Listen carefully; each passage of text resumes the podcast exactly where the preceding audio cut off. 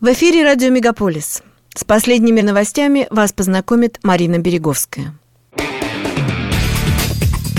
Радио «Мегаполис». Канадские новости.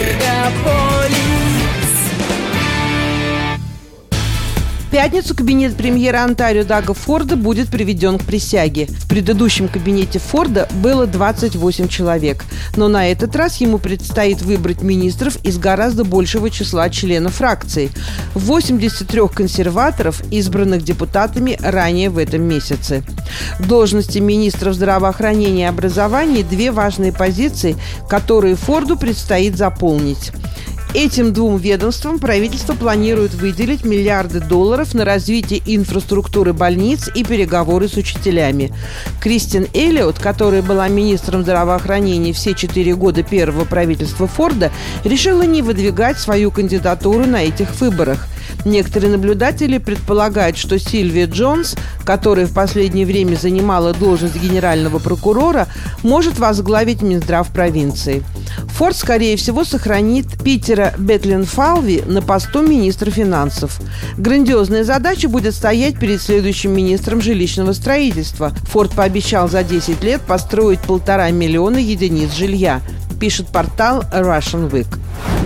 Министр транспорта Канады Амар Альгабра заявил, что не планирует отменять требования о ношении защитных масок в самолетах и поездах, отметив, что это незначительные неудобства, которые необходимы для защиты уязвимых канадцев. Альгабра указал на продолжающееся распространение разновидностей COVID-19 и на требование подтверждения вакцинации для международных путешественников, прибывающих в Канаду. Как известно, 20 июня федеральное правительство отменило обязательную вакцинацию от коронавируса для поездок на самолетах и поездах внутри страны, а также для выезда канадцев за границу. С началом новой недели в крупнейшей железнодорожной компании Канады возникли проблемы с сотрудниками.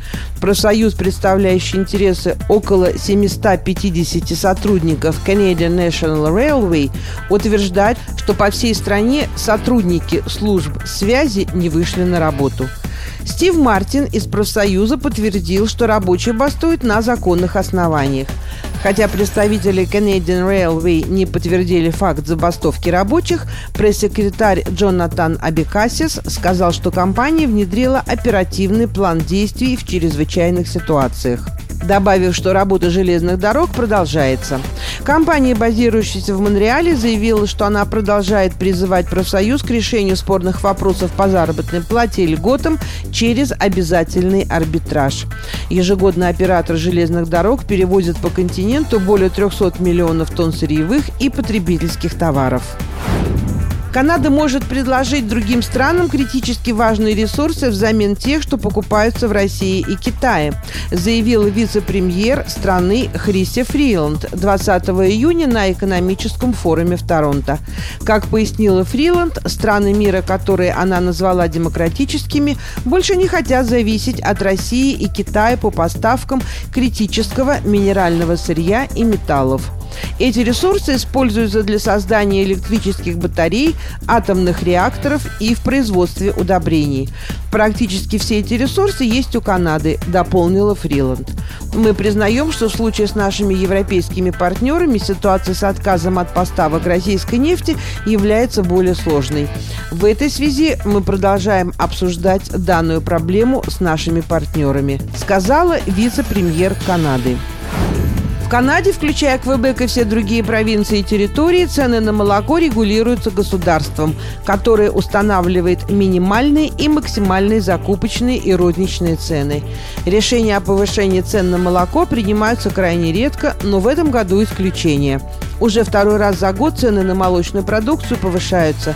Эксперты считают, что это позволит фермерам справиться со сложной ситуацией, вызванной повышением цен на производство молока. Например, с июля 2021 года по март 2022 года цены на удобрения для кормовых культур выросли в стране на 44%. Цены на горючее для фермерского транспорта, отопление и обслуживание ферм возросли на 32%, а цены на корма для животных возросли на 8%. Пишет издание «Деловой Монреаль». К концу года канадцы должны будут найти альтернативу пластиковым соломинкам и продуктовым пакетам, поскольку федеральное правительство начинает вводить обещанный запрет на применение некоторых видов одноразового пластика. Проект постановления о запрете шести видов пластика был опубликован в декабре, и правительство должно провести как минимум шестимесячный период поэтапного введения запрета на пластик. Помимо пакетов и коробок для еды на вынос, запрет коснется пластиковых соломинок, столовых приборов, палочек для перемешивания и колец для упаковок, в которых хранятся банки и бутылки, передает портал «Тарантовка». Это были канадские новости на радио Мегаполис Торонто, которые для вас провела Марина Береговская. Не переключайтесь.